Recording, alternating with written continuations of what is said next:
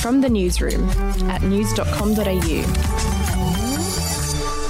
G'day, I'm Andrew Bucklow, and this is the latest from the newsroom. It's Friday, the 15th of January. Queensland Police are conducting a thorough investigation into how a father and daughter and a hotel cleaner were all infected with the UK's mutant strain of coronavirus, despite never having contact with the original case. A man in his 30s who returned from the UK on December 30 tested positive to the strain while in hotel quarantine.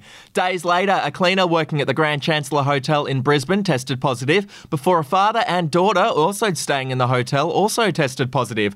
Engineers will now assist police to determine if the hotel's air conditioning could be to blame. In other news, and quick thinking internet users pounced after Pauline Hanson's web domain expired.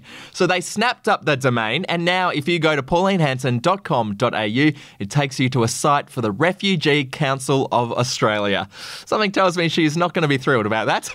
And in other news, it turns out monkeys are even smarter than we first thought. Researchers studying the monkeys at Bali's Uluwatu temple have discovered the animals have learned to identify the items that are most valued by visitors and to ransom them in exchange for the largest possible reward.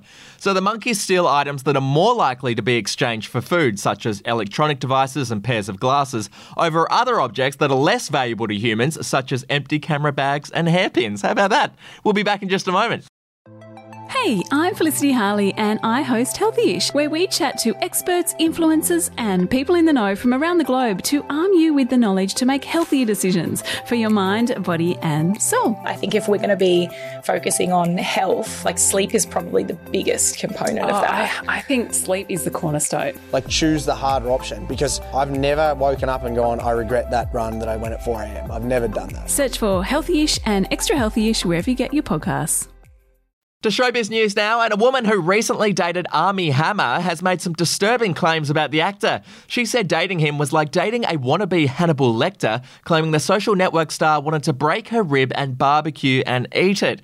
Her comments came after a number of Instagram messages allegedly written by Hammer were published online this week. The shocking messages included fantasies about rape, cannibalism, and BDSM.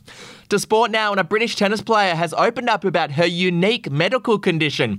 Francesca Jones, who is set to play at the Australian Open next month, was born with just three fingers and a thumb on each hand. She also has just three toes on one foot and four on the other. Now, when she was eight years old, Jones was told by a doctor that her condition meant she'd never be a tennis star, so she now wants her story to inspire others dealing with health adversity. What a champ. And do you want the chance to win $1,000 each week? All you got to do is play the daily quiz at news.com.au forward slash quiz, and that cash could be yours. That's it from the newsroom. We'll have another update for you over the weekend. Your headlines from news.com.au.